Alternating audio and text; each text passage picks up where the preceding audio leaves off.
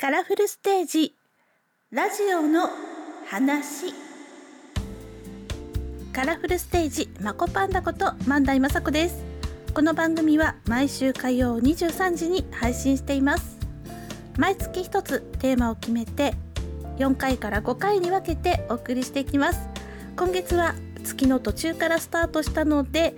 3回に分けてお送りしています。2021年6月は自己紹介ということでその中からこの番組で何を伝えたいのかについてお送りしていきます。ラジオ番組の制作としゃべりをほとんど知識経験のないところから手探りで始めて6年半になります。やってしまったことをしくじったことをやってみて気づいたこと嬉しかったこと振り返るとたくさん出てきます。いや恥ずかしい思い出も含めてね。まさか始めた時には6年半もラジオを続けるなんて思ってもいなかったですし私以上に周りの方がよくもまあ飽きずに続けてるよなと思っているかもしれません。一つの番組では飽き足らず今は3つの放送局4つの番組を作っております。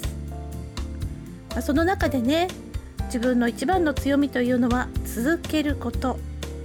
そして続けるだけじゃなく進化しながら続けていくことということを気づきました。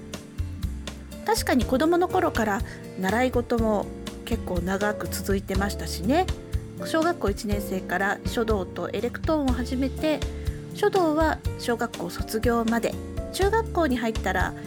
部活の時間と書道の時間がちょうどかぶってしまってね。それもあったので続けられなかったんですけれどもエレクトーンは時間を調整することができたので高校2年の秋まで続けていました。6年から10年ぐらいですね、まあ、それだったらきっと続いてる方なんじゃないかな。そして子どもの頃って毎週何曜日のこの時間からというのを決めやすいですしそれをあまり変えることがないと思うんですね。でも大人になって意外と根気強くないな。っって思うことが多々あって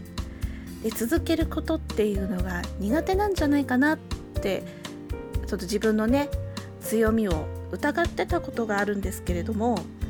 ラジオって私毎週やってますので毎週締め切りがあるんですよ。でそれに合わせながらいろいろと調整をしながらやってこれているというところから意外と根気強いんだなっていうことが分かったんですやってみないとわからないっていうかやってみて改めて自分の得意なことに気づくというかそういったこともあるんですよね。まあ、私がラジオを始めた当初というのはですね特にコミュニティ FM はだと思うんですけれどもあの YouTube がちょうど主流になりつつある頃だったというのもあってなんで今更ラジオ？っていうそういう風潮だったんです。たまたま私の周りがそうだったのかもしれないんですけどね。まあね今になって音声コンテンツというものも見直され始めているんですけれども自己紹介でラジオの番組を作って自分でも話していますって言っても反応が薄かったんですよね。まあ、一つは私があまり自信がなさそうに見えたとかそういうのもあるんでしょうけれどももう時代はこれからは YouTube でしょうっていう頃にラジオやってますって言ってもはい？あのそういう世界にいたの？あいていないです。あそう。ど素人ねみたいなそんな感じでしたしね。あいや間違ってないんですけど、まあ、そういう空気っていうのが多分にあったような気がします。なんかそれも今となっては懐かしいですね。まあもともとねどちらかというと前に出るよりも裏方の方が多かったですしそっちの方が得意だと思っていたので、まあ、得意は得意ですよ。得意ですけど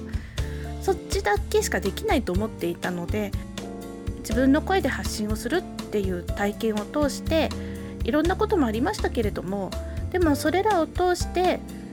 意外と自分ってこういうこともできるんだなっていうことに気がつけたのは自分の今ここまでのね人生の中ですごく大きなターニングポイントでもあったなと思います。まあまあ番組はねどれだけの方が聞いてくださってるとか興味を持っていただいてるっていうのはなかなか知ることが難しいところではあるんですけれどもそれでも今までやってきたことがその音声配信をこれから始めようという方、まあ、すでに始めていらっしゃる方も含めてね一つでも役に立ったらいいなという気持ちでこの番組をスタートさせています。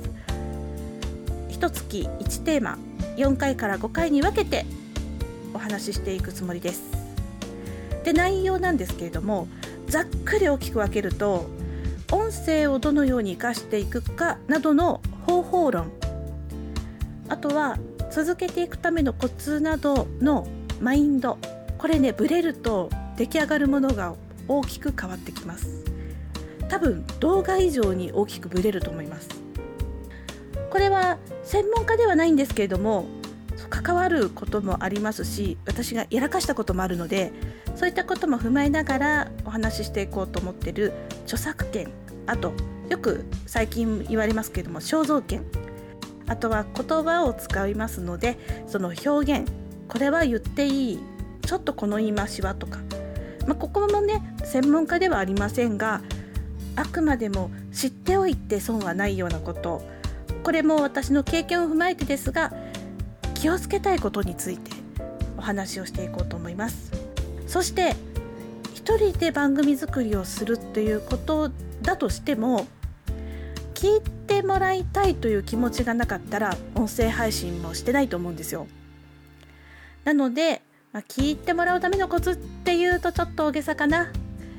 そのためには何かしらで拡散をしていく必要ってあるんですよね、まあ、それも私がものすごいリスナー数が多くてとかっていうわけではないので、まあ、そういうわけではないですけれどもただ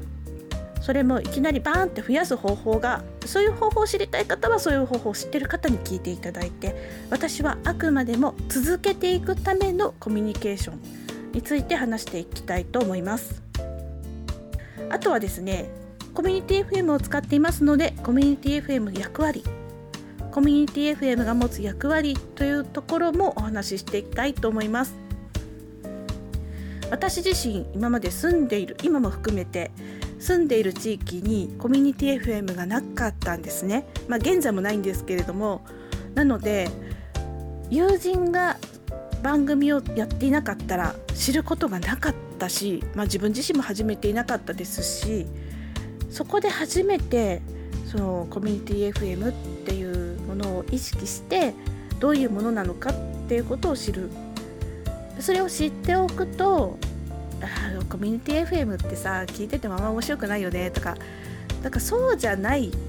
視点というのがおそらく生まれてくるんじゃないかなと思うんですよね。まあ、それでも番組はやっぱり現役の方が面白いよねタレントの方が面白いよねって言うんであれば別にそれ聞いていただいていいんですけれどもただなぜそれがあるのかということは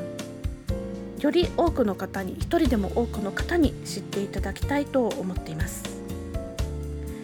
似たような内容が続くと聞いている方も飽きてしまうと思いますので先ほどお話しした通り1月1テーマ4回から5回でワンクールでいきたいと思います。もちろんそれだけで収まるわけではありませんのでそれはまた月を変えてそのまま続けてではなく間に別のコンテンツを挟んで入りきらない部分はまた別テーマを設けて別の月にお話をしていきます。こんな話を聞きたいとかこれってどういうこと？というリクエストや質問も受け付けています。いただいたご質問はご了解をいただけた場合にリスナーネームで質問をご紹介して私が回答したいと思います。あとですねよく間違えられるんですが私は放送局のスタッフではないんです。ラジオ番組の放送枠を、まあ、自分がスポンサーになって自分の作った番組を放送してもらってるんですね。なので私自身の番組の作り方というのはお話しできるんですけれども放送の仕組みであったり開局するにはどうしたらいいのかとかコミュニティ FM で働くにはどうしたらいいのかとか、まあ、それも私は分かる範囲であればお話できるかもしれないですけれどもあくまでも放送局の人間ではありませんのでその放送局に関してのことはちょっとお答えが難しいということはご了承ください。番組のご質問やリクエストはマコパンダの Twitter や Instagram の DM やコメントで受け付けています。ひらがなでマコパンダと検索していただくとだいたい私の何かが上位に上がってきますので Twitter、Instagram、Facebook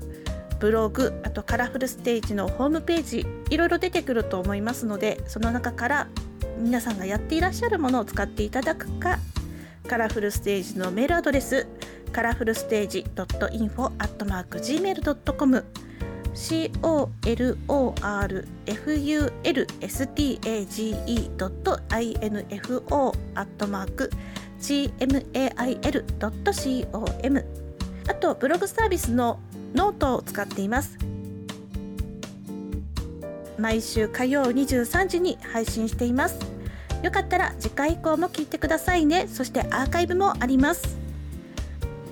ラジオの話カラフルステージマコパンダこと万代雅子がお送りしました。それではまた次回お耳にかかります。